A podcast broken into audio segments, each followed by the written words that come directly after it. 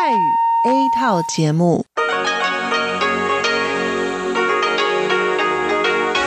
ที่นี่สถานีวิทยุเรดิโอไต้หวันอินเตอร์เนชันแนล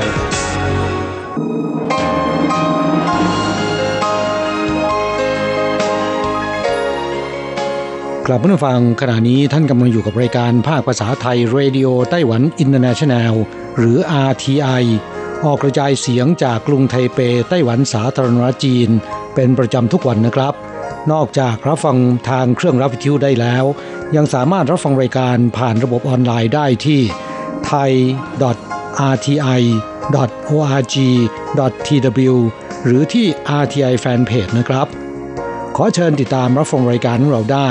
ตั้งแต่บัดนี้เป็นต้นไป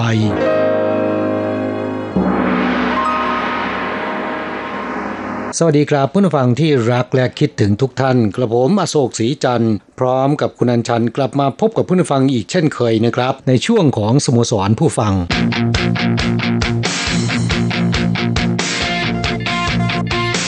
ข่าวเด่นประเด็นร้อน ครับสัปดาห์นี้มีประเด็นฮอตฮอตสองเรื่องด้วยกันนะครับ เรื่องแรกก็เป็นไต้ฝุ่นนะฮะค่ะ แล้วก็เป็นไต้ฝุ่นลูกที่ 5 ของปีนี้ และเป็นลูกแรกที่ พัดเข้าสู่ไต้หวันโดยตรงนะครับค่ะอีกเรื่องหนึ่งเป็นเรื่องการเมืองนะครับ เอาใจคอการเมือง นั่นก็คือสัปดาห์ที่ผ่านมานี้อ่าไต้หวันเริ่มเข้าสู่บรรยากาศการหาเสียง การเลือกตั้งประธานทิบดี วันที่ 11 มกราคมปีหน้าอย่างเต็มตัวแล้วนะครับ หลังจากที่พรรคก๊กบินตั๋งได้ตัวผู้แทนของพรรคนะครับ ลงสมัครชิงชัยตำแหน่งประธานทิบดี ในวันที่ 11 มกราคมปีหน้านะฮะค่ะ หลายคนรอคอยนะคะเพราะว่า ครั้งนี้พรรคก๊กมินตั๋งนั้นอ่าการสรรหาตัวแทนที่จะลงชิงตำแหน่งประธานาธิบดีนั้น โอ้โหสู้กันดุเดือดนะคะครับมีคนลงสมัคร 5-6 คนด้วยกัน แต่ว่าที่เป็นตัวเต็งแล้วก็อ่าหลายคนคาดหวังก็มีอยู่สองสาคนนะคะคนแรกก็คือนายหันกัวหยีผู้ว่าการนครเกาสงคนที่สองก็คือนายกัวไถหมิงนะคะมหาเศรษฐีไต้หวันประธานกลุ่ม Foxconn ครับและอีกคนหนึ่งก็คือนายจูลี่หลุนนะครับ ท่านผู้นี้เนี่ยเพื่อนผู้ฟังของเราน่าจะคุ้นดีนะครับ เพราะว่าท่านเคยเป็นผู้ว่าการนครเถาหยวนมา 8 ปีนะครับ แล้วมาเป็นผู้ว่าการนครนิวไทเปอีก 8 ปีนะฮะค่ะ ที่บอกว่าคุ้นก็เพราะว่าเราจัดงานสงกรานทีไรเนี่ยท่านผู้ว่าจูลี่หลุนเนี่ย ก็จะมาร่วมเป็นประธานในงานทุกปีนะคะครับรวมแล้ว 16 ครั้งด้วยกันโอ้นะโหดิฉันเองยังรู้สึกคุ้นเลยค่ะ เพราะว่าเห็นหน้าท่านทุกปี และผลก็ประกาศออกมาเมื่อวันจันทร์ที่ 15 กรกฎาคมนี้นะคะ นั่นก็คือนายหันกัวหยีผู้ว่าการนครเกาสงเนี่ย ชนะนะคะแล้วก็ได้เป็นตัวแทนพรรคก๊กมินตั๋งที่จะไปชิงเก้าอี้ประชาธิปดีกับประชาธิปดีไช่อิหวนซึ่งนั่นเป็นตัวแทนของพรรคประชาธิปไตยก้าวหน้า เขาจะสู้กันในช่วงต้นปีหน้านะคะ ครับตอนนี้บรรยากาศการเมืองในไต้หวันเนี่ยก็ร้อนแรงขึ้นทุกทีนะครับค่ะเออนอกจากสองคนนี้แล้วเนี่ยก็ยังมีอีกคนหนึ่งที่น่าจะต้องกล่าวถึงหน่อยนะครับ นั่นก็คือเคอร์หวนเจ๋อผู้ว่าการกรุงไทเปนะครับ ซึ่งจนถึงขณะนี้เนี่ยก็ยังอ่าไม่ได้ประกาศว่าจะลงสมัครรับเลือกตั้งหรือเปล่านะครับ แต่หลายคนมองว่าเขาลงแน่ๆนะฮะค่ะ ก็ต้องรอจับตาดูนะคะว่าจะมีคนที่สามที่จะมาชิงเก้าอี้ผู้นำไต้หวันหรือไม่นะคะครับ ครับถ้าหากว่าเคอร์หวันเจ๋อลงสมัครรับเลือกตั้งแล้วแล้วก็ก็จะเข้าทำนองที่ภาษาไต้หวันเรียกว่าซาคาตูนะโอ้ยแปลว่าอะไรคะแปลว่าผู้สมัครสามคนอ่าเหมือนสามก๊กนะฮะโอ้เอาต้องรอปีหน้าแล้วค่ะครับและนับจากนี้เป็นต้นไปบรรยากาศการเมืองในไต้หวันจะร้อนขึ้นเรื่อยๆนะคะ ครับอีกประเด็นหนึ่งที่มีการพูดถึงกันมากที่สุดในรอบสัปดาห์ที่ผ่านมานี้นะครับ นั่นก็คือเรื่องราวของพายุไต้ฝุ่นนะค่ะ คุณผู้ฟังที่อยู่ในไต้หวันก็คงจะเห็นสื่อทีวีนะคะแหมข่าวไต้ฝุ่นนี่ยึดหน้าจอทีวีตลอดทั้งวันเลยนะคะ ตั้งแต่ช่วงวันอังคารที่ผ่านมา เนื่องจากว่าไต้ฝุ่นดานัส ซึ่งเป็นพายุไต้ฝุ่นลูกที่ 5 ของปีนี้เนี่ยในช่วงต้นสัปดาห์ข่าวก็บอกว่าจะพัดเข้าจู่โจมไต้หวันโดยตรงนะคะ แต่พอถึงช่วงคืนวันพุธปรากฏว่าเบนออกไปซะแล้ว เฉียดออกไปนะคะ ไม่เข้าไต้หวันตรงๆค่ะ เนื่องจากช่วงแรกข่าวบอกว่าจะพัดเข้าไต้หวันตรงๆ ก็เลยทำให้คนไต้หวันค่อนข้างตื่นเต้นเอาการ เพราะดูเหมือนจะเป็นลูกแรกในรอบ 2 ปีกระมังที่จะพัดเข้าไต้หวันตรงๆนะคะเพราะว่าในช่วง 2 ปีที่ผ่านมา อย่างปีที่แล้วเนี่ยโอ้โหไต้ฝุ่นมาทีเฉียดไปเฉียดมาอยู่นั่นแหละไม่เข้าจังๆนะคะครับก็เลยทำให้คนไต้หวันดูเหมือนว่าจะต้อนรับไต้ฝุ่นลูกนี้เป็นการใหญ่นะฮะดูเหมือนจะตื่นเต้นนะคะ อย่างที่ฉันเมื่อวันก่อน ตอนช่วงต้นสัปดาห์เนี่ยเลิกงาน เจอเพื่อนบ้านในลิฟต์ยังถามว่า ไปซื้อผักหรือยัง ไปซื้อผักมาตุนหรือยังอืมนี่เป็นคำทักทายที่ผู้คนมักจะถามไทยกันเมื่อเจอหน้านะฮะ ค่ะ ก็เนื่องจากว่าชาวบ้านเนี่ยนะคะกลัวว่าจะไม่มีผักผลไม้ทานกัน ก็แห่ไปซื้อมาตุนกันเอาไว้นะคะก็ทำให้ดิฉันซึ่งไม่ค่อยตื่นได้กับเขาเนี่ยต้องกินผักแพงผลไม้แพงแบบเขาด้วยครับก็พลอยทำให้ร้านสะดวกซื้อต่างๆเนี่ยต้องเพิ่มปริมาณสินค้า มากกว่าเดิมเท่าตัวเลยทีเดียวนะรายงานข่าวบอกว่าผักสดเนื้อสัตว์นี่อ่ามีปริมาณเอ่อความต้องการเพิ่มสูงขึ้นนะคะแล้วก็ขายได้เพิ่มขึ้นประมาณ 30%ในขณะที่บะหมี่กึ่งสำเร็จรูปนี่เพิ่มขึ้น 30-40%นะคะครับโอ้ตุนกันใหญ่ ทั้งทั้งๆที่ดิฉันยังพูดเลยนะคะว่าแหมเซเว่นอยู่หน้าบ้านนี่เองอะไรก็มีขายนะคะ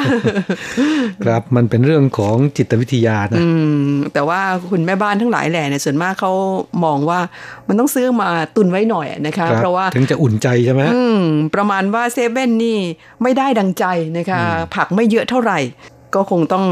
เป็นไปตามกระแสแหละค่ะ และอีกแง่หนึ่งที่บอกว่า ตื่นเต้นกันมากคือรัฐบาลก็ตื่นเต้นนะคะคราวนี้ ครับเนื่องจากว่าใกล้เลือกตั้งแล้วนะครับแต่หากค่ะว่าเอ่อเมืองไหนทำไม่ดีรัฐบาลกลางทำไม่ดีเนี่ยมีผลต่อคะแนนเสียงสนับสนุนในช่วงนี้นะ ค่ะอ่าเนื่องจากว่า ต้นปีหน้านี้ไม่ได้เลือกเฉพาะประธานาธิบดีนะคะเขาเลือกสสกันด้วยนะคะครับแล้วก็ในช่วงที่พายุเข้าเนี่ยก็ฝากเตือนไปถึงเพื่อนผู้ฟังของเราด้วยนะคะว่าอ่าเวลาที่เขาประกาศเตือนภัยทั้งทางทะเลและทางบกนี่ก็อย่าได้ไปแถวชายทะเลเป็นอันขาดนะคะอ่าหรือว่าตามแม่น้ำลำคลองนี่ก็ไม่ควรไป เพราะว่าเวลาฝนตกลงมานี่มันมีน้ำป่าไหลหลากมาในเวลาอันรวดเร็ว ยิ่งชายทะเลนี่อย่าไปเป็นอันขาด คนไต้หวันนี่แปลกนะคะมีอยู่หลายกลุ่มทีเดียวที่ชอบไปดูคลื่นทะเลซัดฝั่งครับโดยเฉพาะอย่างยิ่งช่วงที่ไต้ฝุ่นใกล้มานะครับ คลื่นยักษ์ซัดฝั่งเนี่ยมันเป็นภาพที่ติดตาตรึงใจมากนะครับอ่าทั้งทั้งที่อันตรายนะฮะมีความเสี่ยงสูงนะครับ ค่ะ อันนี้โดยทั่วไป แล้วก็ยังมีอีกกลุ่มหนึ่งที่ชอบไปเล่นน้ำไปโต้คลื่นกัน ก็คือพวกนักโต้คลื่นทั้งหลายแหล่นะคะ ยิ่งพายุใกล้เข้าเนี่ยคลื่นแรงๆนี่เขาบอกว่ามันโต้คลื่นได้มันนะคะแต่ว่าอันนี้อันตรายซึ่งที่ผ่านมาเนี่ยก็เคยเกิดเหตุมาแล้วหลายครั้ง แล้วก็ทำเอาหน่วยงาน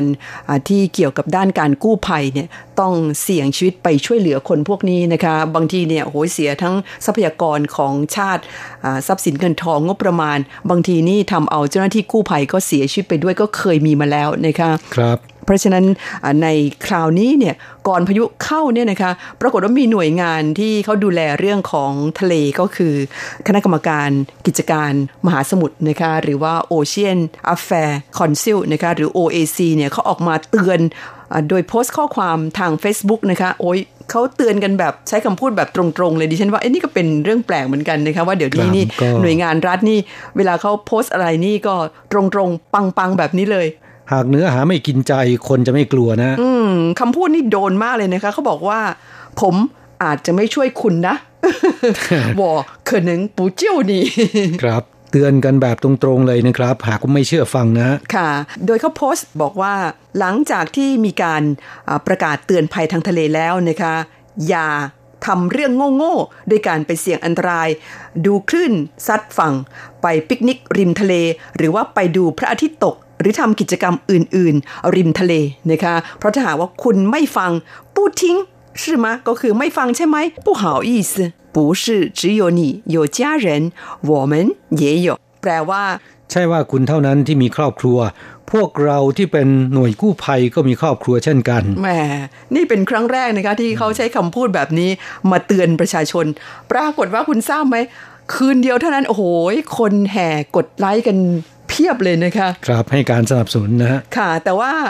อีกวันต่อมามีคนไปด่าเหมือนกัน บอกว่า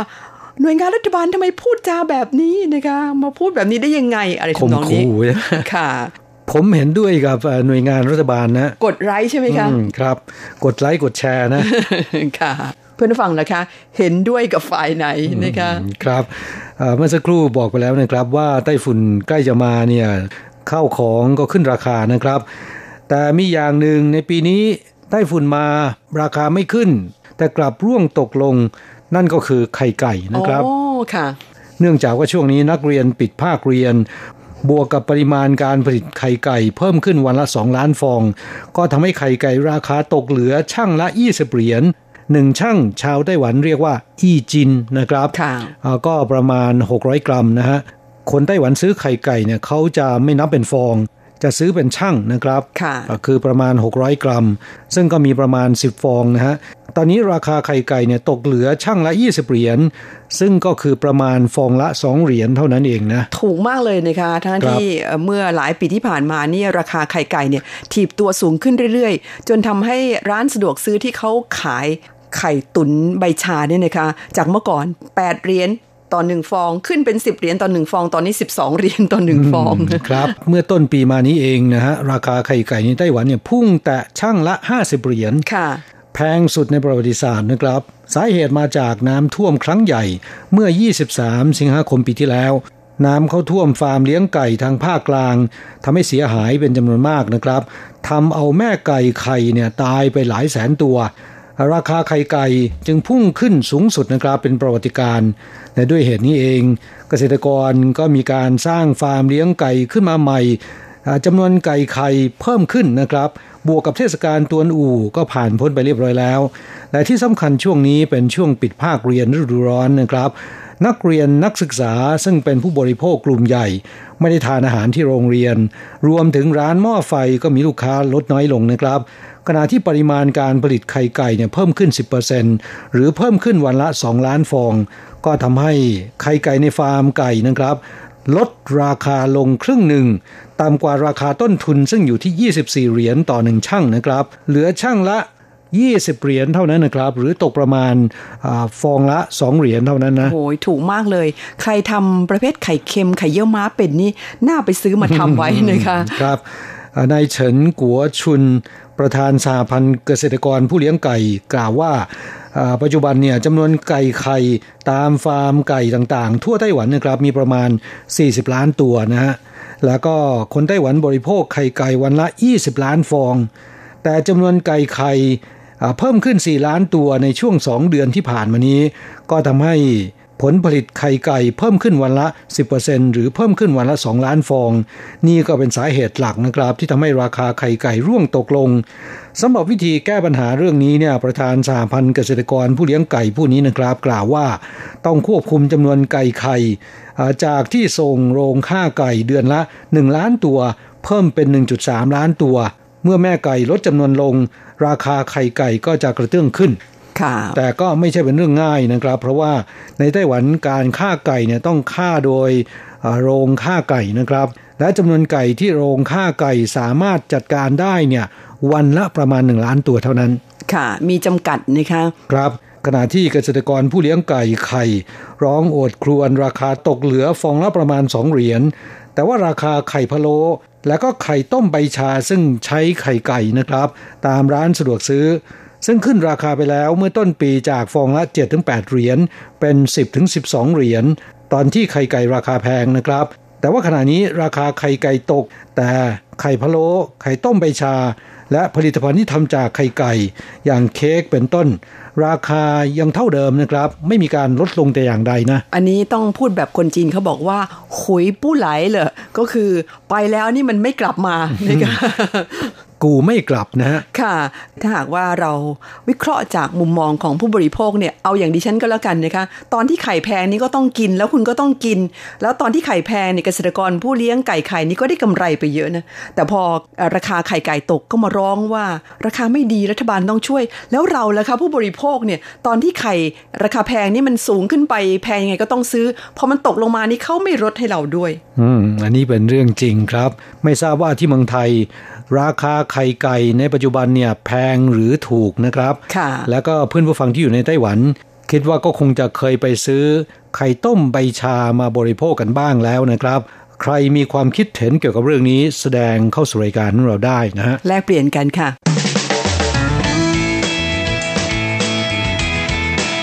คลายความทุกข์ปันความสุข ครับช่วงนี้มาตอบจดหมายของผู้ฟังนะครับ ช่วงแรกนี้เป็นจดหมายของผู้ฟังจากเมืองไทยนะคะ คุณครูโกเมนจากที่จังหวัดน่านค่ะส่งเป็นจดหมายอีเมลเข้ามาเมื่อวันที่ 7กรกฎาคมนะคะบอกว่าก่อนอื่นต้องขอขอบคุณสถานีที่จัดส่งผ้าพันคอสีเขียวของสถานีมาให้ค่ะ นั่นเป็นผ้าขนหนูนะคะ ครับจะใช้ปาดเหงื่อเช็ดหน้า พันคอก็ได้ทั้งนั้นนะครับ ค่ะ เป็นผ้าขนหนูอเนกประสงค์จากรายการนาทีไอของเรานะครับ ค่ะอ่าต้องชี้แจงก่อนนะคะว่าทำไมต้องทำผ้าขนหนูยาวๆแบบนั้น เนื่องจากว่าคนไต้หวันเนี่ยในช่วงก่อนหน้านี้เนี่ยเขานิยม การวิ่งกันนะคะวิ่งมาราธอนซึ่งทราบว่าตอนนี้ที่เมืองไทยก็นิยมเหมือนกันผ้าขนหนูแบบนี้เนี่ยใช้กันมากเลยทีเดียวนะคะก็สามารถที่จะเช็ดเหงื่อเช็ดอะไรได้ทั้งนั้น แล้วก็ที่สำคัญเวลาอาบน้ำนี่ใช้ได้ดีมากคุณทราบไหมคะครับโดยทั่วไปแล้วสำหรับคนที่ออกกำลังกายนะครับก็จะพาดไว้ที่คอนะฮะค่ะอ่าเวลาเหงื่อออกก็จะใช้ปาดเหงื่อค่ะ เช็ดเหงื่อนะคะคิดว่าคุณครูโกเมนน่าจะนำไปใช้ประโยชน์ได้ดี ส่วนเพื่อนฟังท่านอื่นที่สนใจนั้นก็รอร่วมกิจกรรมกับทางสถานีนะคะ เราก็จะใช้เป็นของที่ระลึกแจกให้ อันนี้เป็นของที่ระลึกรุ่นใหม่นะคะจดหมายฉบับนี้ของคุณครูโกเมนบอกว่าช่วงนี้งานที่โรงเรียนก็ค่อนข้างยุ่งทีเดียว แต่ละวันทำงานกันจนลืมวันและเวลา ในช่วงสองเดือนที่ผ่านมาทางโรงเรียนก็จัดการเข้าค่ายให้นักเรียนได้เรียนเพิ่มเติมอีกสองครั้ง และผมก็ติวเด็กเพื่อสอบวัดความรู้ภาษาจีนอีก ถือว่าเหนื่อยมาก แต่ก็พูดกับตัวเองอยู่เสมอว่าเราทำเพื่อเด็กนักเรียน ใครไม่สนใจ หรือไม่ได้ความเอาใจเราเรื่องเหล่านี้ ผมก็ไม่แคร์อะไรครับ ทุกๆวันจะพยายามทำดีเพื่อนักเรียน ขอเพื่อว่าแต่ละปีเด็กนักเรียนสามารถสอบได้ระดับที่ดีขึ้นทุกๆ ปี แค่นี้ผมก็ชื่นใจสบายใจแล้วอาทิตย์หน้าก่อนเคารพธงชาติ ผมจะเอาเด็กที่คัดตัวไว้ แล้วติวเข้มอีกหนึ่งเดือน เพื่อจะได้พร้อมกับการไปสอบ สู้ๆครับ ถ้าปีนี้เด็กมัธยมต้นสอบผ่านระดับ 3 เด็กๆ เหล่านี้ก็สามารถขอทุนไปเรียนต่อที่จีนได้ หรือทำงานในบริษัทของคนจีนได้เลย ระดับ 3 ของภาษาจีนคือ ถือเป็นระดับมาตรฐานที่ทางรัฐบาลจีน หรือบริษัทต่างๆ เขาบังคับมา ผมคิดว่าเด็กนักเรียนของผมสอบผ่านแน่นอนโอ้นี่ก็เป็น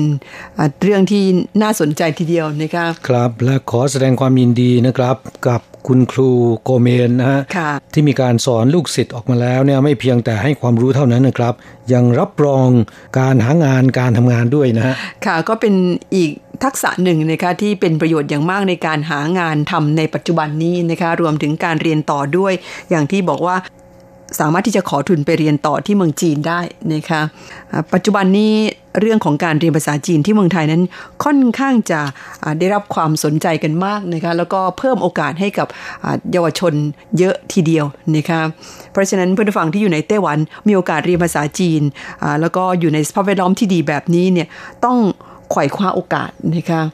จดหมายฉบับนี้ของคุณครูโกเมนบอกว่าส่วนข่าวเด่นประเด็นร้อนวันนี้ พี่พี่ๆทั้งสองนำเสนอเกี่ยวกับกฎหมายคนดื่มเหล้าแล้วไปขับขี่รถ กฎหมายได้ออกมาเอาผิดทั้งคนขับ และคนนั่งโดยสารด้วย ในความคิดของผม รัฐบาลไต้หวันเก่งนะครับ ที่นำเอากฎหมาย ที่เข้มงวดออกมาใช้ได้อย่างมีประสิทธิภาพและรวดเร็ว แถมจริงจังด้วย ประเทศไทยไม่ไปถึงไหนเลย เวลามีวันหยุดยาวติดต่อกันหลายวัน ก็จะมีอุบัติเหตุเกี่ยวคนดื่มเหล้ามา ให้ได้ยินตลอดเวลา และกฎหมายที่เอาผิดคนจอดรถแช่ไว้นานๆ ที่ไต้หวันก็มีการนำมาใช้ด้วยสำหรับที่ไทยข้อนี้ไม่มีครับ ผมเคยส่งลูกชาย ไปที่มหาวิทยาลัยเชียงใหม่หลายครั้ง บริเวณที่จอดรถของหอพัก ผมเห็นรถเก๋งรถมอเตอร์ไซค์หลายคัน จอดสนิทอยู่ที่เดิมเป็นปีๆไม่เห็นมีการเคลื่อนย้าย ไม่รู้ว่าเป็นของรุ่นพี่รุ่นไหนมาทิ้งไว้เป็นสมบัติของมหาวิทยาลัย บริเวณตามถนนและตามตรอกซอกซอยในเมืองไทย ก็มีอยู่เยอะนะครับ ที่จอดไว้ไม่ขยับเลย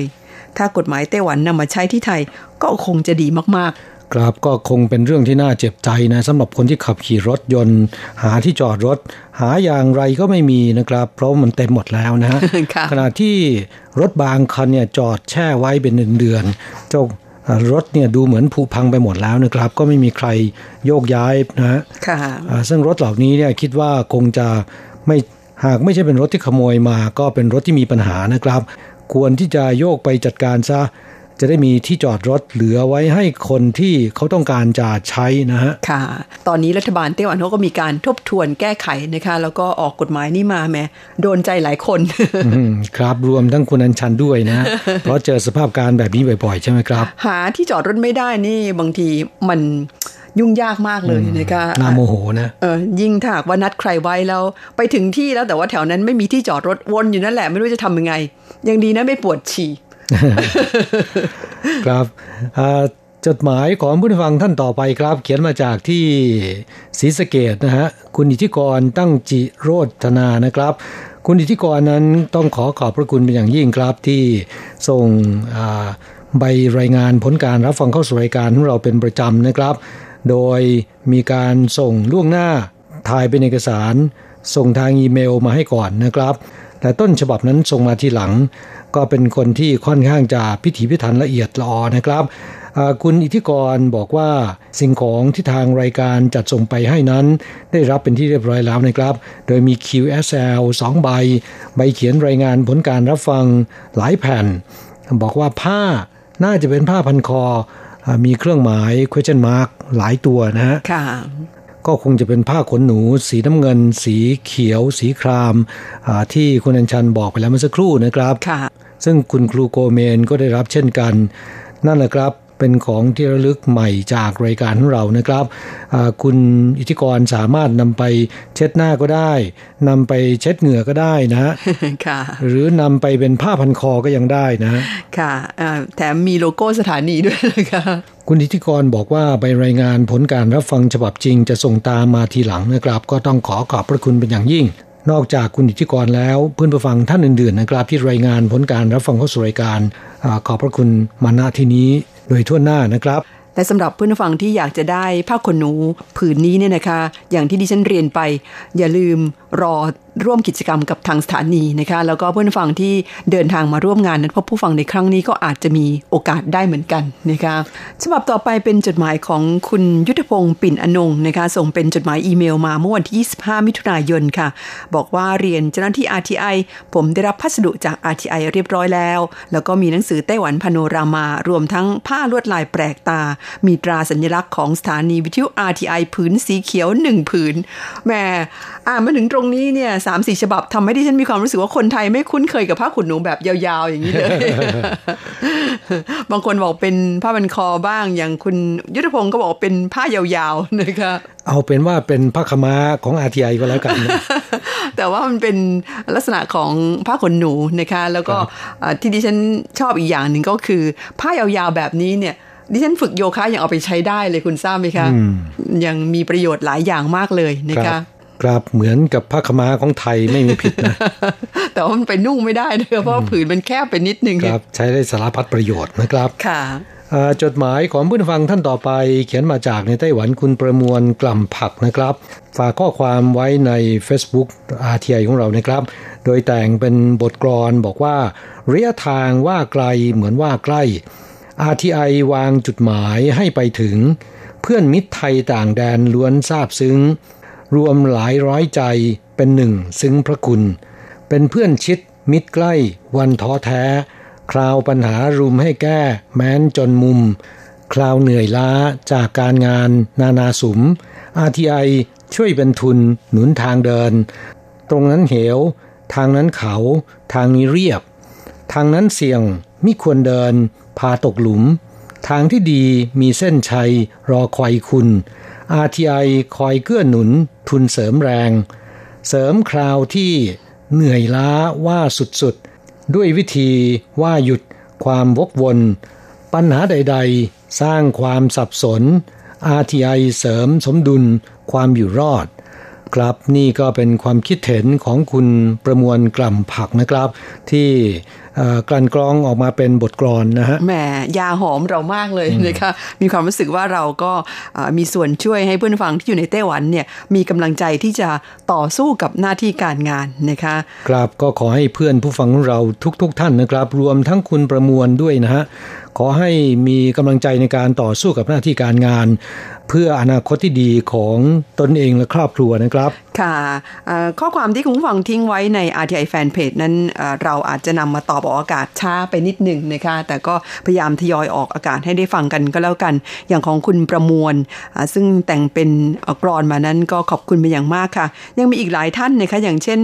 คุณเจ๊ตยแหนมหมูเนี่ยนะคะบอกมาว่า เอ้ผู้หญิงหรือผู้ชายกันแน่ทำไมพูดว่าผม ถึงแม้ผมไม่ได้ทำงานอยู่ที่ไต้หวันอีกแล้ว แต่ผมอยากจะถ่ายทอดประสบการณ์ให้เพื่อนๆ รุ่นน้อง ได้ฟังผ่าน RTI ครับ แล้วก็บอกว่ายังคิดถึงสมัยอยู่ไต้หวันอยากไปเยี่ยมในจ้างเก่า แล้วก็ฟัง RTI เอเชียสัมพันธ์ของคุณอโศกคุณอัญชันทรงพุทธอยู่เสมอนะคะอีกท่านหนึ่งคุณอนงคนไกลบ้านล่ามณี ก็บอกว่าขอขอบคุณทางรายการอย่างจริงใจนะคะได้รับนิตยสารครั้งล่าสุดแล้ว คุณเรือนแก้วโคสิตบอกว่าคิดถึงบ้านใหญ่ RTI มากเลยค่ะ เป็นแฟนรายการมาตั้งแต่ปี 2545 โอ้ยนี่กี่ปีแล้วคะเนี่ยอืมสิบเก้าปีแล้วครับ โอ้โห ติดตามกันมานานแบบนี้น่าให้ของรางวัลนะคะเนี่ย เอาไว้งานนั้นพอผู้ฟังคราวนี้ดิฉันจะไล่ดูว่าใครฟังรายการของเรานานที่สุดนะคะแล้วก็หากมีหลักฐานมายืนยันเนี่ย เดี๋ยวมอบของที่ระลึกลึกลับให้ ครับในงานนั้นพบผู้ฟังอาทีไอที่ไต้หวันครั้งนี้เราก็ได้เตรียมของที่ระลึกมากมายนะครับแจกให้กับเพื่อนผู้ฟังนะฮะค่ะ เพราะฉะนั้นใครที่สมัครเข้าสู่รายการมาแล้วเนี่ยนะคะ ต้องเดินทางมาพบกับเราให้ได้นะคะ แล้วก็ใครที่ยังไม่ได้สมัครนี่ตอนนี้คงไม่ทันแล้วนะคะเพราะว่าเต็มไปเรียบร้อยแล้วนะคะ เนื่องจากว่าเราเปิดรับสมัครเพียง 100 ท่าน ในตอนแรกนะคะ แต่ว่าเปิดรับสมัครเพียงแค่ไม่ถึง 2 สัปดาห์ ก็เต็มไปเรียบร้อยแล้ว ครับขณะที่มีหลายท่านเรียกร้องว่าจะไปได้ไหม ราะฉะนั้นเราจึงได้เพิ่มอีก 10 ที่นะครับ ซึ่งขณะนี้ก็คิดว่าน่าจะเต็มแล้วนะฮะเต็มไปเรียบร้อยแล้วนะคะ แล้วก็อันนี้ขยายอีกไม่ได้แล้ว เพราะว่าหนึ่งสถานที่ของเรามีจำกัดนะคะแล้วก็งบประมาณก็มีจำกัดด้วยเหมือนกันผู้ฟังที่มาร่วมงานในครั้งนี้รับรองได้ว่าสนุกสนานแน่นอนนะคะแล้วก็จะหอบความสุขกลับไปแบบเต็มๆกันเลยทีเดียว เราเตรียมทั้งของที่ระลึกแล้วก็กิจกรรมให้ได้เล่นสนุกกันอย่างเต็มที่ เพราะฉะนั้น ใครที่สมัครมาแล้ว ขอให้เดินทางมากันทุกคนนะคะ ครับส่วนผู้นฟังในเมืองไทยนั้นไม่ต้องน้อยใจ อย่าเพิ่งน้อยใจนะครับ มีหลายท่านบอกว่าเมื่อไรจะไปจัดงานนัดพบผู้ฟังที่เมืองไทยอีกครั้งหนึ่งปีนี้คงไม่ได้แล้วนะครับ คงจะเป็นปีต่อไปนะฮะปีนี้นี่ให้เป็นโอกาสของผู้ฟังในไต้หวันบ้าง เพราะว่าผู้ฟังในไต้หวันนั้น ร้างราไปหลายปีแล้วนะคะที่ไม่ได้จัดให้ได้ร่วมสนุกสนานกัน แล้วก็มาพบหน้าค่าตาพูดคุยกับผู้จัดที่สถานีนะคะ ปีนี้ก็ถือเป็นโอกาสอันดี ก็เลยจัดที่ไต้หวันกันก่อนครับ ทนเสียงเรียกร้องไม่ไหวนะค่ะจะต้องจัดให้ได้ เพราะฉะนั้นในปีนี้วันที่ 11 สิงหาคมนี้นะครับ เราจะจัดงานนัดพบผู้ฟัง RTI ในไต้หวัน ณสถานี RTI นะครับ นอกจากกิจกรรมภายใน RTI แล้วนะครับ ยังจะพาเพื่อนผู้ฟังไปไต่เขาไปปีนเขานะครับ หลังสถานี RTI นี่เองแหมเขาลูกนี้สูงมากเลย ไม่ถึงร้อยเมตร ครับก็คือเขาหยวนซานนะครับ ไปชมโรงแรมแกรนด์โฮเทลซึ่งก็เป็นโรงแรมเก่าแก่ แล้วก็เป็นโรงแรมที่มีเอกลักษณ์มากนะครับ สถาปัตย์ทรงพระราชวังโบราณของจีนนะฮะหลายท่านที่มีโอกาสเดินทางมาไต้หวัน หรือมาทำงานที่ไต้หวัน มีโอกาสได้เห็นนะเพราะอยู่ข้างๆทางด่วนหมายเลขหนึ่งนะครับ ตอนที่จะเข้าสู่กรุงไทเป แต่ส่วนใหญ่ไม่มีโอกาสไปเยี่ยมชมค่ะแล้วก็เนื่องจากอยู่ใกล้ๆกับสถานีของเรานี่เองนะคะ เดินขึ้นไปไม่ถึง 15 นาทีนะคะครับทางอาทีไอของเราได้ติดต่อประสานกับโรงแรมไว้แล้วนะครับ จะขออนุญาตพาผู้ฟังเนี่ย เข้าไปชมภายในห้องโถง แล้วก็ไปที่ชั้นสองไปดูมังกรทองนะฮะไปดูพระบรมฉายาลักษณ์ของพระบาทสมเด็จพระเจ้าอยู่หัวรัชกาลที่ 9 ด้วยนะคะเมื่อครั้งเสด็จเยือนไต้หวัน และทรงประทับอยู่ที่โรงแรม Grand Hotel นะครับค่ะ เพราะฉะนั้นใครสมัครไม่ทันนี้รับรองเสียใจไปตลอดชีวิต เพราะว่าเรามีกิจกรรมให้ได้สนุกสนาน แล้วก็ให้ได้ร่วมกันค่อนข้างหลากหลายนะคะครับเวลาในรายการวันนี้หมดตรงแล้วนะครับ เราทั้งสองต้องกล่าวคำอำลากับเพื่อนฟังไปชั่วคราว จะกลับมาพบกันใหม่ที่เก่าเวลาเดิมในสัปดาห์หน้าสำหรับวันนี้ สวัสดีครับ สวัสดีค่ะ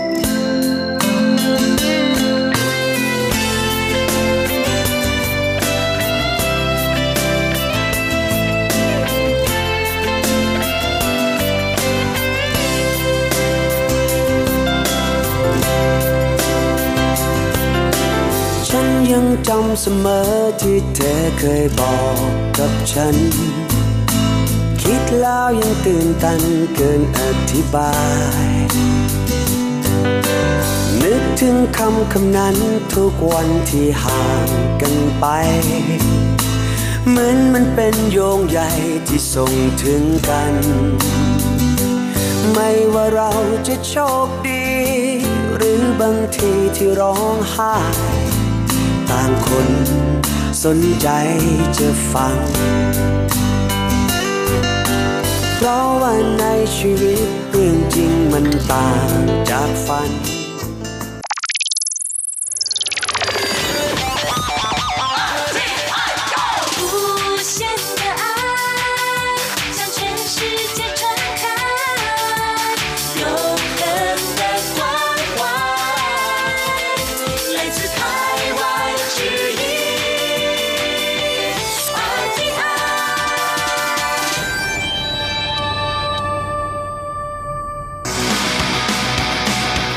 อย่างนี้เป็นยังไงนะ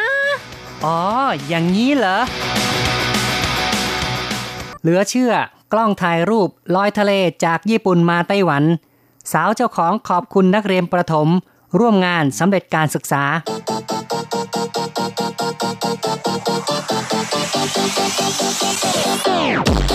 อย่างนี้คุณจะว่ายังไง คุณผู้ฟังที่รักครับ พบกันอีกแล้วในอย่างนี้คุณจะว่ายังไงนะครับ ผมแสงชัยกิตติภูมิวงศ์ค่ะดิฉันรัชรัตน์ยนต์สุวรรณค่ะครับในครั้งนี้เราจะพูดถึงกล้องลอยทะเลจากญี่ปุ่นมาสู่ไต้หวันนะครับค่ะซึ่งก็เป็นเหตุการณ์ที่เหลือเชื่อ แต่ก็เป็นความจริงนะครับ เสร็จแล้วเด็กๆ นักเรียนก็มาพบกล้องดังกล่าวนี้ และคืนให้แก่เจ้าของได้ กลายเป็นเรื่องราวที่น่าประทับใจอย่างยิ่งนะครับ ค่ะ คืนไปแล้วปีหนึ่งแล้ว คนที่เป็นเจ้าของกล้องนะคะ ก็กลับมาตามสัญญาอีกทีหนึ่ง เนื่องจากว่าเด็กนักเรียนประถมจบการศึกษาในปีนี้ค่ะ ใช่ครับ ก็เป็นเหตุการณ์ที่อีหลานในไต้หวันนะครับ อีหลานก็เป็นจังหวัดหนึ่งที่อยู่ทางภาคตะวันออกของไต้หวันนั่นเองค่ะ เขาบอกว่าเป็นเมืองหลังเขานะคะแต่เดี๋ยวนี้ก็ไม่ใช่ เดี๋ยวนี้การจราจรสะดวกมากขึ้นเลยนะครับ ค่ะ มีเฉียซันซุยเต้าก็คืออุโมงค์เฉียซันสามารถเดินทางไปได้ในความเป็นจริงถ้ารถไม่ติดนะคะ จากไทเปไปถึงอีหลันเขาบอกว่าใช้เวลาประมาณ 40 นาทีนะคะ แต่ว่าเนื่องจากว่า รถติดนะคะ ในอุโมงค์ก็ยังรถติดเวลาวันหยุดหรือว่าวันหยุดราชการนี่รถมากมากมากมากชนิดที่ว่าไม่ค่อยเคลื่อนไหวเลยนะ ครับก็คงต้องใช้เวลามากขึ้นนะครับ เป็นชั่วโมงเศษหรือว่า 2 ชั่วโมงก็อาจจะเป็นไปได้นะครับ แต่อย่างไรก็ตามนะครับ ก็ต้องบอกว่าจากที่เคยพูดว่าเป็นเมืองหลังเขา ปัจจุบันนี้ก็เป็นแหล่งท่องเที่ยวที่ผู้คนนิยมไปท่องเที่ยวกันมาก จนทำให้รถติดนะครับค่ะถ้าไปอิหร่านนี่คุณรัชรัตน์จะไปเที่ยวอะไรครับโอ้ไปแช่น้ำแร่นะคะอ๋อที่ใช่นี่เลย มีน้ำแร่เขาบอกว่าเป็นน้ำแร่แบบเย็นนะคะเขาเรียกกันว่าเหลิงเฉียนนะคะครับ ก็คือกระแสน้ำเย็นหรือว่าน้ำแร่เย็นนะครับ ครับก็ต้องบอกว่าในไต้หวันนั้นจะมีแหล่งน้ำแร่แบบร้อนแล้วก็แบบเย็นครับ คือแล้วแต่ใครจะชอบมั้งนะครับค่ะซึ่งถ้าในช่วงฤดูหนาว แช่ น้ำแร่หรือว่าน้ำพุร้อนนี่ก็คงทำให้อบอุ่นนะครับ ร่างกายคงจะรู้สึกว่ากระชุ่มกระชวย เลือดลมไหลดีนะครับ แต่ถ้าหากว่าในช่วงอากาศร้อนจะจัดๆได้ไปแช่ น้ำแร่เย็นนี่ก็รู้สึกว่าคงจะเย็นสบายใจดีนะครับ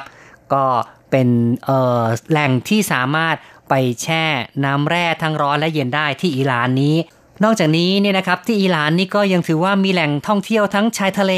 ภูเขานะครับ ก็สามารถไปชมได้ โดยเฉพาะหลายๆ คนก็ชอบไปชมปลาโลมา นะครับ ออกค่ทะเล ออกทะเลไปนั่งเรือไปนะคะ ก็สามารถไปชมปลาโลมาได้ค่ะ โดยเฉพาะอย่างยิ่งเขาก็มีการรับประกันอีกนะคะว่าได้เห็นปลาโลมาแน่นอนนะคะ เพราะว่าเขามี GPS ไปจับอ๋อเจ้าปลาปลาโลมาอยู่ที่ไหนแล้วก็ขับเรือไปประมาณใช่อย่างนั้นนะเลยครับนะคะ ก็จะคอยติดตามว่าฝูงโลมาอยู่ไหนก็จะพานักท่องเที่ยว ไปชมโลมากันนะครับ แต่ก็เป็นช่วงไม่ใช่ว่าไปกันทั้งปีนะครับใช่ค่ะจะมีฤดูกาลที่เหมาะสมกับการไปชมโลมาก็จะมีเรือนำพานักท่องเที่ยวออกทะเลนะครับไปดูโลมากันครับ แล้วก็ช่วงหน้าร้อนก็ยังมีเทศกาลการละเล่นเด็กนะครับ ซึ่งก็จัดขึ้นที่ตงซานเหอปเป็นสวนสาธารณะที่มีชื่อเสียงของอิหร่านนะครับ เทศกาลการละเล่นเด็กนั้นในปีนี้ก็เริ่มขึ้นแล้วตั้งแต่วันที่ 6 กรกฎาคม และจะสิ้นสุดในวันที่ 18 สิงหาคมนะครับค่ะก็ถือว่าเป็นเทศกาลที่พ่อแม่ผู้ปกครองนั้นนิยมพาลูกหลานไปดูของละเล่นต่างๆ ซึ่งส่วนใหญ่นั้นก็จะมีจัดแสดงตั้งแต่เป็นของเล่นพื้นบ้านแบบหมากเก็บนะครับ ค่ะ หรือว่ารู้จักไหมคะหมากเก็บ อาจจะมีแบบเป็นตุ๊กตาละเล่นนะครับ ที่ถือว่าเป็นเกมแบบพื้นบ้าน หลากจนถึงหลายมากเลยแบบค่ะของไฮเทคนี่ก็มีเหมือนกันนะครับ แล้วก็ที่สวนสาธารณะก็มีการเล่นน้ำที่สนุกสนานเด็กๆชอบมากเลยค่ะ โดยเฉใช่ครัพาะบหน้าร้อนนี้อากาศร้อนค่ะอืมได้เล่นน้ำซะอื้อหือชุ่มฉ่ำครับ ก็มีทั้งส่วนที่เป็นสไลเดอร์นะครับ แล้วก็จะมีส่วนแบบที่ให้ผู้คนไปเล่นน้ำพุ น้ำที่พุ่งขึ้นมานะครับ สามารถที่จะเออละเล่นสาดน้ำกันก็ได้เหมือนกันนะครับ ก็นับว่าตรงซานเหอนั้นก็เป็นสวนสาธารณะเป็นที่พักผ่อนหย่อนใจ ยอดนิยมแห่งหนึ่งในช่วงหน้าร้อนก็ว่าได้นะครับ เอาละครับเราก็แนะนำอิหร่านนะครับ แนะนำจุดต่างๆ ที่น่าสนใจของอิหร่าน ให้คุณผู้ฟังได้รับฟังกันพอสมควร ต่อไปเราก็มาฟังเรื่องราวข่าวสังคมที่เกิดขึ้นในอิหร่านกันนะครับ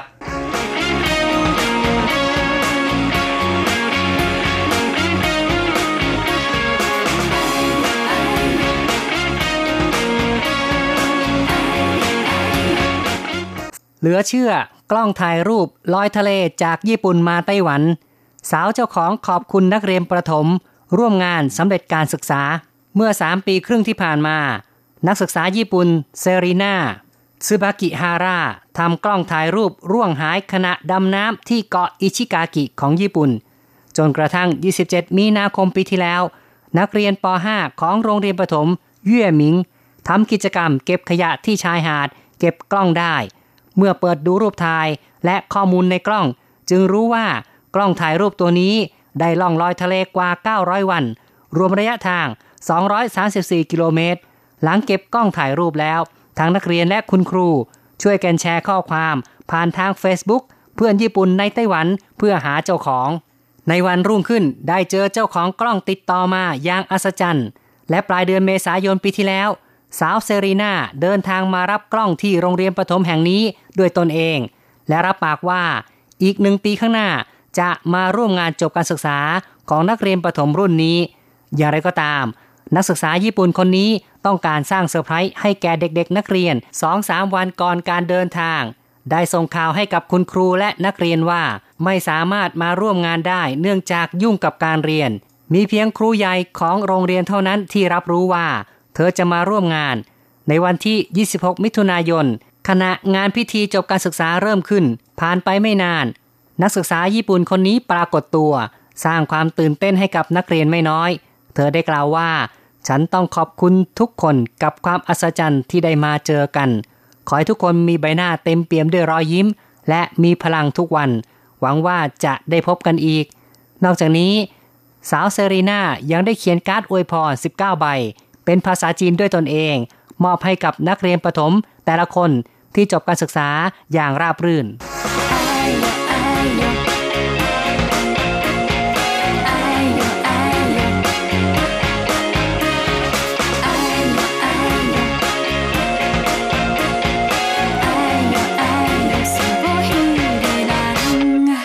เป็นเหตุการณ์ที่เหลือเชื่อจริง ๆ เลยนะครับ เนี่ยกล้องถ่ายรูปอยู่ในทะเลลอยตั้งอื้อหือสองหลาปียร้อยวันสองปีครึ่งค่ะนะครับ มาถึง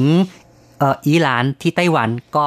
ยังไม่เสียหายด้วยนะครับทางนี้ทางนั้นก็เป็นเพราะว่ามีกล่องพลาสติกหุ้มอยู่อีกชั้นหนึ่งนะครับ ก็เป็นกล้องที่ใช้ในการถ่ายใต้ทะเลนะครับ ไปดูปะการังไปดูปลาสวยงามนะครับ โดยสาวญี่ปุ่นที่ชื่อว่าเซรีนานะครับซึ่งเธอก็ทำตกหายในทะเล สาเหตุก็เป็นเพราะว่าเธอบอกนะครับว่าในตอนนั้นเนี่ยไปดำน้ำกับเพื่อนๆ แล้วก็ เพื่อนอีกคนนึงเนี่ยถังออกซิเจนใกล้จะหมดเธอด้วยอารามที่รีบร้อนก็ทำให้กล้องเนี่ยพลัดตกไปในน้ำนะครับ แล้วก็คงจะล่องลอยไป เธอก็ไม่ได้ไปตามแล้วนะครับค่ะ แล้วก็เด็กๆก็เก็บได้ในเวลาต่อมานะคะใช่ครับ หลังจากที่เก็บได้แล้วก็เขาก็กลับมารับนะคะด้วยโซเชียลที่บรรดาเด็กๆ โรงเรียนประถมเย่หมินนะครับ ได้โพสต์ข้อความออกไปนะครับทำให้ เจ้าของกล้องก็ได้เห็นและมารับกล้องกลับไปแล้ว ตั้งแต่ปีที่แล้วนะครับค่ะ แล้วก็ปีที่แล้วนี่ทางบริษัทกล้องถ่ายรูปนี่ก็มอบกล้องถ่ายรูปมาให้กับเด็กๆ 10 เครื่องด้วยกันนะคะ ถ่ายแบบถ่ายรูปเลนเดียวหนึ่งเครื่อง ถ่ายรูปแบบดำน้ำเลนเดียวหนึ่งเครื่อง แล้วก็เครื่องพิมพ์ภาพอีก4คูณ6นะคะ รวมทั้งเครื่องพิมพ์อเนกประสงค์ หนึ่งเครื่องให้กับครูและก็นักเรียนในปีที่แล้วค่ะครับแล้วก็เซรีน่านี่ก็เอ่อเดินทางมาเดินทางมาด้วยนะคะครับแล้วก็ยังบอกกับเด็กๆว่าถ้าปีหน้าเนี่ยจบการศึกษาก็คือป .6 นะคะ ก็จะมาร่วมงานด้วยนะคะ ใช่นะครับก็คือว่าหลังจากที่เด็กๆพบกล้องแล้วก็คืนกล้องให้แก่สาวเซเลนาชาวญี่ปุ่นเนี่ยทางบริษัทกล้องนะครับ ซึ่งก็คือ Canon ได้เป็นสปอนเซอร์นะครับในการจัดงานให้สาวเซเลนากับเด็กๆได้มาพบกัน แล้วก็ยังมอบกล้องให้แก่เด็กๆของโรงเรียนประถมเย่หมินด้วยนะครับ เป็นเหตุการณ์เมื่อปีที่แล้วครับสำหรับปีนี้ก็คือสาวเซเลนาก็มาอีกครั้งหนึ่งในงานสำเร็จการศึกษาของเด็กครับ ซึ่งต่อไปเราก็จะมา ฟังว่าเพื่อนๆเนี่ยมองเรื่องนี้กันอย่างไรบ้างนะครับค่ะเราก็เริ่มกันที่ Facebook กันนะคะ เรามีคำถามค่ะบอกว่า เรื่องราวน่าประทับใจคุณรู้สึกอย่างไรนะคะ คุณม่งไทยเฉียวบอกว่า คนที่น่าจะมอบรางวัลให้เด็กๆ น่าจะเป็นบริษัทที่ผลิตกล้องยี่ห้อนี้มากกว่านะคะ ใช่นะครับก็อย่างที่เราได้บอกไปแล้วว่า เมื่อปีที่แล้วนะครับ ตอนที่ สาวญี่ปุ่นเซเลนาเนี่ยมารับกล้องคืนทางแคนนอนก็ได้จัดงานให้แล้วนะครับ ใช่ค่ะ แล้วก็คุณม่วงไทยเฉียวยังเขียนมาบอกอีกว่า ดีใจกับสาวนะคะที่ได้กล้องคืนและเด็กๆด้วย มิตรภาพเกิดขึ้นได้เสมอค่ะ ครับใช่เลยเนาะเป็นเรื่องที่ฟังแล้วใครๆก็รู้สึกว่า โลกนี้นี่เป็นโลกที่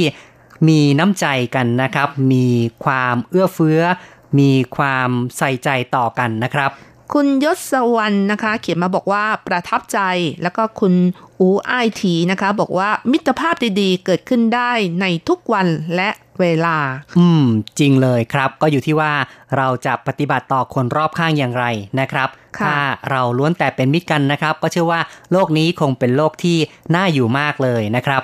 คุณที่ใช้นามว่าไกลสัมผัสได้ใกล้เอื้อมไม่ถึงก็เขียนมาบอกว่า สิ่งดีๆ เกิดขึ้นได้เสมอนะคะ ใช่เลยครับ คุณเมสันเอี่ยมศรีบอกว่าเรื่องราวที่ไม่คาดคิดแบบนี้ เกิดได้เสมอในโลกใบนี้ กล้องตัวนี้เป็นเสมือนทูตที่ทำให้คนเหล่านี้มาเจอกัน สร้างความประทับใจร่วมกัน อัศจรรย์จริง ๆ ครับ ครับ อืมเนาะอัศจรรย์จริง ๆ นะครับ คุณวรเมธนะคะ เขียนมาบอกว่ารู้สึกประทับใจมาก เรื่องจริงที่ยิ่งกว่านิยาย โอ้โหแหมอย่างนั้นเลยเหรอค่ะ คุณครับนักเลงหมาหลับนะคะ ก็เขียนมาบอกว่าของเขาดีจริง ๆ อืมเนาะกล้องดีนะครับ ค่ะ แล้วก็เขาบอกว่ากล่องมันดีด้วยนะคะ กันน้ำด้วยค่ะ กันน้ำกันซึมได้ดีครับอืมคุณขุนเขาแห่งสายลมเขียนมาบอกว่าการที่ได้พบกันมันไม่ใช่เรื่องบังเอิญ อ๋อเหรอ มันเกิดจากอะไรครับก็พรหมลิขิตชะตาพรหมลิขิตฟ้าลิขิตเขาบอกว่าเคยสร้างบุญด้วยกันอืมถึเนงอะได้เจอกันนะคะ ครับแหมก็เชื่อเป็นเรื่องอย่างงู้นไปเลยนะค่ะนะครับ คุณสินชัยบอกว่า ทนจริงๆฮ่าฮ่าฮ่าฮ่าอ๋อครับเอ่อก็จบไปนะครับทาง Facebook นะครับ ต่อไปเราก็มาฟังการพูดคุยทางโทรศัพท์นะครับ จากคุณแววนะครับ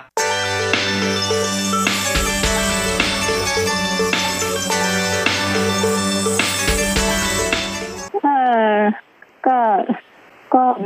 ไม่น่า จะเก็บได้นะอืม ไม่น่าเชื่อมันเลยไกลเนาะมากอะอ่ามันไกลมากเลย นั่นน่ะสิไกลมากเลยนะ เป็นหลายร้อยกิโลเมตรเลย แต่ก็มาโผล่ที่ไต้หวันแล้วก็นักเรียนในไต้หวันนั้นก็สามารถเก็บได้ซะด้วยเนาะนะครับอ่าคิดว่า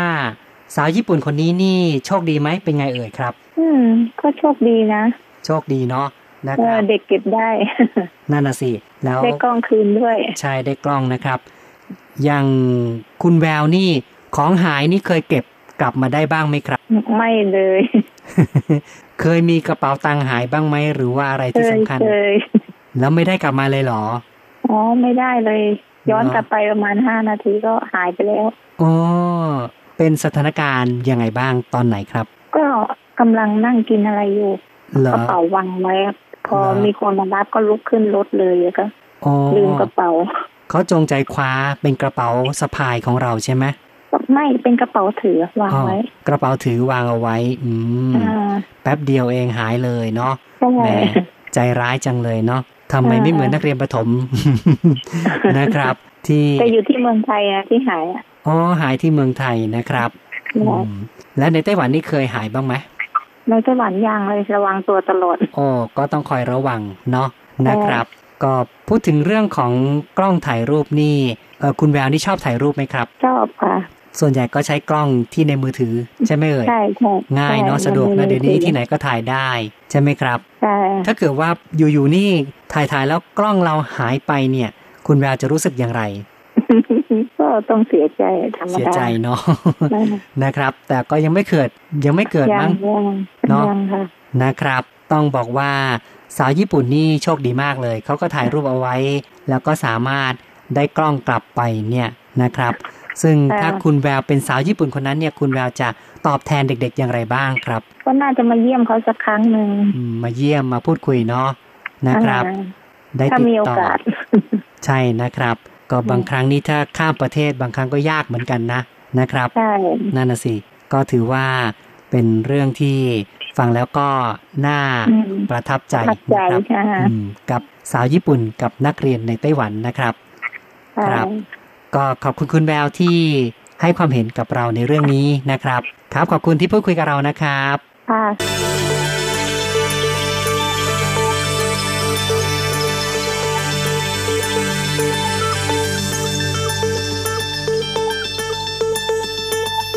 จบไปครับสาวแววให้ความเห็นนะครับ เกี่ยวกับเรื่องของกล้องถ่ายรูปที่สาวญี่ปุ่นก็สามารถรับคืนกลับไปได้แหม้ แต่คุณแววก็พูดถึงเรื่องตัวเองว่า กระเป๋าตัวเองนี่ 5 นาทีก็หายไปเลย แต่ว่ากล้องของคุณเออเซรีน่านี่2ปีครึ่งนะ ยังโผล่มาได้เลยนะครับค่ะเนี่ยแสดงว่าทำบุญไม่เหมือนกันนะคะแหมก็พูดถึงเรื่องบุญอีกแล้วนะครับเขาบอกว่าเคยไปเอาของคนอื่นพอถึงเวลาเนี่ยของเราเนี่ยเขาก็มาเอาแบบอ๋อง่ายๆเหมือนกันนะแหมก็เรื่องนี้ก็เป็นเรื่องกฎแห่งกรรมนะบางครั้งก็อาจจะเป็นไปได้นะถ้าหากว่าเราทำอะไรไว้ก็อาจจะได้สิ่งนั้นตอบแทนกลับมาเหมือนกันค่ะล่ะหนะรือคว่ารับชาติก่อนๆเนี่ยชอบไปเอาของเขาเหมือนกันนะคะอืมพอครับชาตินี้มาเนี่ย คนอื่นก็เอาไปมั่งนะคะ ต่อไปค่ะ ก็มาฟังความคิดเห็นจากทางอีเมลกันบ้างค่ะ เริ่มที่อาจารย์เกษมทั้งทองนะคะ เขียนมาบอกว่า ดูจากการเดินทางของกล้องใช้เวลา 2 ปีกว่า จากญี่ปุ่นมาไต้หวัน ต้องยอมรับในความแข็งแรงทนทานของกล่องกันน้ำและตัวกล้องที่อยู่ภายใน ไม่ได้รับความเสียหาย กันน้ำ แล้วก็ตัวกล้องที่อยู่ภายในไม่ได้รับความเสียหายด้วย อืม ใช่เลยนะครับ ก็จากภาพที่เราได้โพสต์ลงใน Facebook แล้วก็ส่งไปทางอีเมลนั้น คุณผู้ฟังก็คงจะเห็นนะครับว่า ตัวกล้องข้างนอกนี่มีเออคล้ายๆกับหอยเนาะหรือว่าหอยเป็นไปเกาะแล้วก็มีเหมือนกับว่า เป็นพืชต่างใช่ๆนะครับค่ะก็เรียกว่าสัตว์ต่างๆ แล้วก็พืชต่างๆ นี้ก็เกาะติดเต็มหมดเลยนะครับ พอเด็กๆทำความสะอาดแล้ว ปรากฏว่ากล้องข้างในนั้นก็ยังคงใช้งานได้นะครับค่ะ แล้วอาจารย์เกษมนะคะ ยังพูดถึงเรื่องปัญหาขยะในทะเล บอกว่านับวันเป็นปัญหาระดับโลก โดยเฉพาะขยะพลาสติกที่ไม่สามารถกำจัดได้หมด นับวันจะมากขึ้นเรื่อยๆ แม้จะมีการรณรงค์ ลดละเลิกเพียงใดก็ตามนะคะ แล้วอาจารย์ก็ยังพูดถึงเรื่องของกล้องถ่ายรูปนะคะ บอกว่าการถ่ายภาพเป็นการบันทึกความทรงจำไว้เป็นอย่างดี เมื่อกล้องหายไปพร้อมกับรูปภาพที่บันทึกไว้ย่อมรู้สึกเสียดาย เมื่อมีคนเก็บกล้องได้ และภาพที่บันทึกไม่ได้รับความเสียหาย เมื่อมีคนเก็บได้ก็รู้สึกว่าดีใจจนใช่ต้องเดินทางอืมข้ามน้ำข้ามทะเลมารับด้วยตนเองครับและขอบคุณน้องๆเก็บได้นะคะ นั่นน่ะสิเนาะ ก็อย่างว่านะของที่เราได้บันทึกเหตุการณ์ต่างๆ เอาไว้กล้องถ่ายรูปเนี่ยนะครับ สามารถเก็บเรื่องราวต่างๆ เอาไว้ที่เราอยากจะย้อนกลับมามองนะครับ เมื่อหายไปแน่นอนว่าเราก็ต้องรู้สึกเสียดาย แต่ได้กลับมาย่อมจะเป็นเรื่องที่น่าปิติยินดีเป็นอย่างยิ่งเลยครับ แล้วอาจารย์ก็ยังเขียนอีกนะคะบอกว่าอีกอย่างต้องขอบคุณโลกโซเชียลที่กระจายข่าว หาเจ้าของได้ในเวลาอันรวดเร็ว ครับ ในโลกยุคนี้โลกไอทีเนาะนะครับค่ะทุกอย่างนั้นข่าวสารเนี่ยสื่อสารกันได้อย่างรวดเร็ว ซึ่งข่าวบางทีก็มีทั้งข่าวดี แล้วก็มีทั้งข่าวปลอมก็ต้องระมัดระวังกันบ้าง ก็แล้วกันละนะครับค่ะ ก็อย่าแชร์กันเยอะมากถ้าเกิดไม่แน่ใจนะคะ ใช่ครับค่ะ ต่อไปค่ะ คุณพรชัยเองนะคะ เขียนมาบอกว่า ช่างอัศจรรย์และน่ารักมากเลยครับ ความรักทำให้โลกใบนี้น่าอยู่มากเลยทีเดียว แน่นอนเนาะนะครับ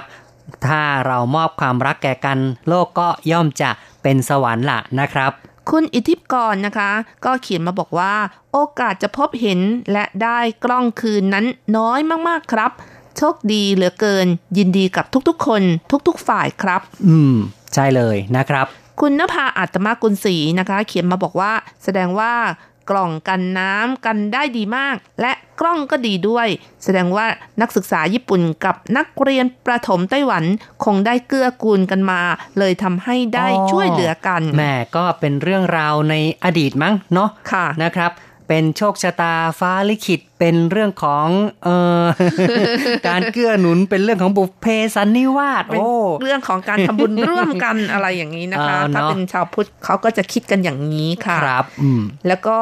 จากข่าวนะคะเขาก็บอกว่าเด็กนักเรียนเนี่ยเขาก็วางแผนที่จะไปเที่ยวญี่ปุ่นเช่นกันอ๋อนะเหรอคะครับในช่วงซัมเมอร์นี้ค่ะอืมวางแผนไปช่วงประมาณวันที่2ถึง10 กรกฎาคมที่ผ่านมาค่ะอืมครับก็เป็นการเยือนตอบแทนนะครับ หลังจากที่สาวญี่ปุ่นเซรีนามาเยี่ยมนักเรียนถึงสองครั้งแล้วนะครับ ตอนรับกล้องคืนครั้งหนึ่งแล้วก็ตอนสำเร็จการศึกษา ตอนนี้เด็กๆก็จะไปเยี่ยมตอบแทนบ้างแล้ว แหม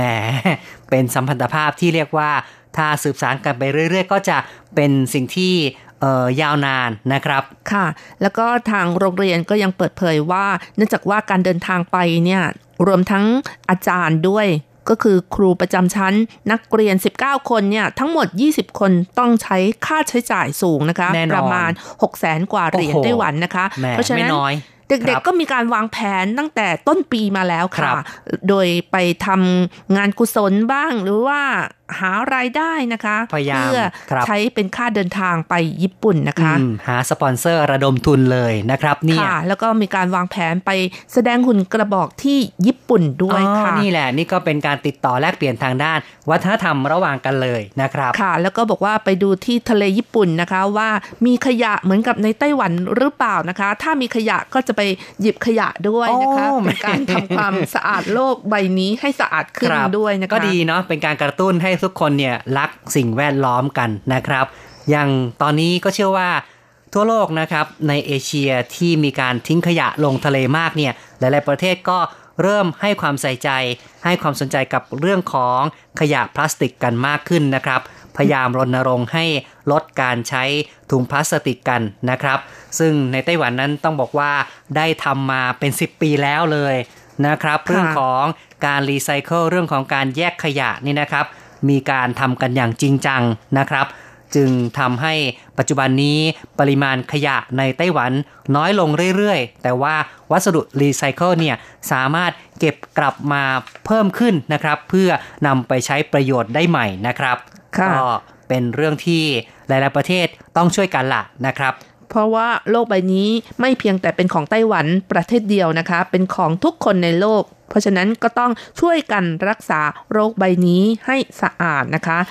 ครับแน่นอนก็ต้องช่วยกันละนะครับ ทุกคนคนละไม้คนละมือนะครับ อย่างในตอนนี้นี่ห้างหลายแห่งในเมืองไทยก็ได้ข่าวว่าเริ่มไม่บริการถุงพลาสติกแล้ว แต่ใครต้องการก็ต้องซื้อนะครับ ก็ดีนะคะ คนจะได้รู้คุณค่านะคะ เสียตังค์แล้วจะรู้สึกว่า อืม เสียดายเงิน หรือไม่ก็บางคนเนี่ยรู้สึกว่า อืม ก็อยากจะสร้างโลกใบนี้ให้มันสะอาดขึ้นนะคะ ครับแม้ว่าเงินนั้นอาจจะแค่ 1 NT 2 NT หรือ 1 บาท 2 บาทนี่นะครับ ก็ถือว่าเป็นการจ่าย พอมีการจ่ายเนี่ยคนก็เริ่มจะไตร่ตรองว่าเหมาะสมดีหรือเปล่าที่จะจ่ายนะครับ เพราะฉะนั้นเวลาที่เราจะไปช้อปปิ้งนั้นก็ควรจะมีถุงช้อปปิ้งติดตัวกันดีกว่านะครับอย่าได้ใช้ถุงพลาสติกกันอีก ใช้แบบครั้งเดียวทิ้งนี่ก็เป็นสิ่งที่ทำให้เกิดภาระต่อโลกอย่างมากมายเลย นะคค่ะรับแม้แต่การประชุม G20 ที่นครโอซาก้าที่ผ่านมานะคะ ญี่ปุ่นก็ประกาศนโยบายลดขยะพลาสติกทางทะเลด้วยนะคะ มีการยกประเด็นในปัญหาของขยะพลาสติกทางทะเลขึ้นมาพูดคุยกันด้วยค่ะ ครับเป็นแนวโน้มที่ดีนะครับ และในไต้หวันก็จากคราวๆนั้นตั้งแต่ 1 กรกฎาคมนะครับ ก็คือกลางปีนี้ทางไต้หวันก็มีการดำเนินมาตรการหลายๆอย่างที่ ถือว่าเป็นเรื่องที่จะปรับปรุงสิ่งต่างๆ ให้ดีขึ้น ก็รวมถึงการลดใช้หลอดพลาสติกแบบครั้งเดียวนะครับ ซึ่งก็ทำให้บรรดา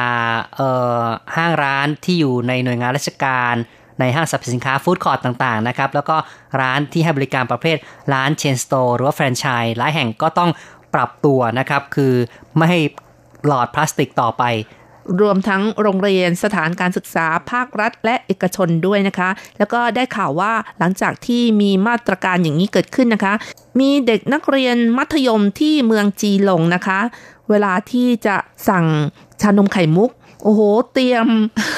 แก้วไป 69 ใบให้กับทางร้านค้านะคะอืมบอกว่าไม่ต้องใช้ แก้วพลาสติก เพราะว่าตัวเองเนี่ยมีการเตรียมไป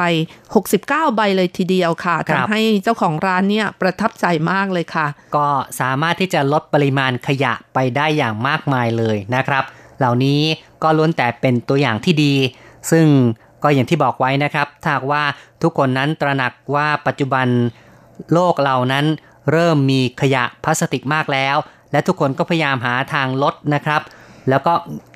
เลิกใช้ไปเลยนี่ก็จะทำให้โลกเหล่านั้นมีการปรับปรุงนะครับ มีการฟื้นฟู สภาพระบบนิเวศต่างๆ ให้กลับมาดีขึ้นเหมือนดังเดิมได้ครับ เอาละครับ ในรายการอย่างนี้คุณจะว่ายังไงในครั้งนี้นี่ก็พูดคุยกันมาพอสมควรนะครับ เรามาปิดท้ายฟังเพลงกันสักเพลงหนึ่งครับค่ะเราก็มาเพลินเพลงเพราะๆที่ชื่อว่าเส้นหายกวยอู้ สัตว์ประหลาดทะเลลึกนะคะ จาก การขับร้องของคณะทิสซี่แบ็กนะคะ หลังจากที่ฟังเพลงกันแล้วเราสังคนพร้อมทั้งผู้จัดทำรายการก็ต้องขออำลาไปชั่วคราวก่อน อย่าลืมกลับมาพบกันใหม่ในสัปดาห์หน้าเวลาเดียวกันสำหรับวันนี้ขอให้ทุกท่านโชคดีมีความสุขค่ะ สวัสดีค่ะ สวัสดีครับ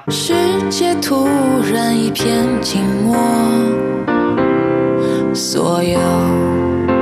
快乐和悲伤在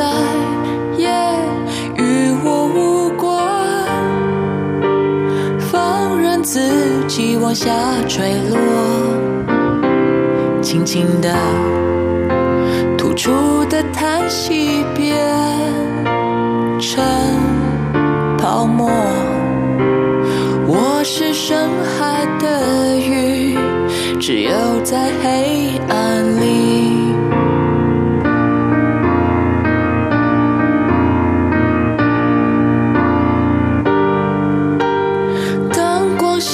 再也透不清，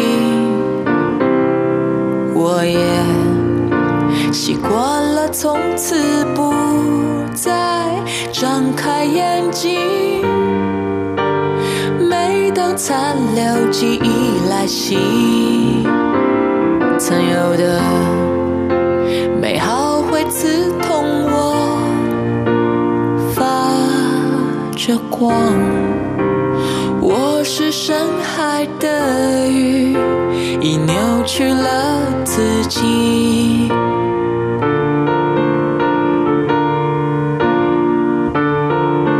只敢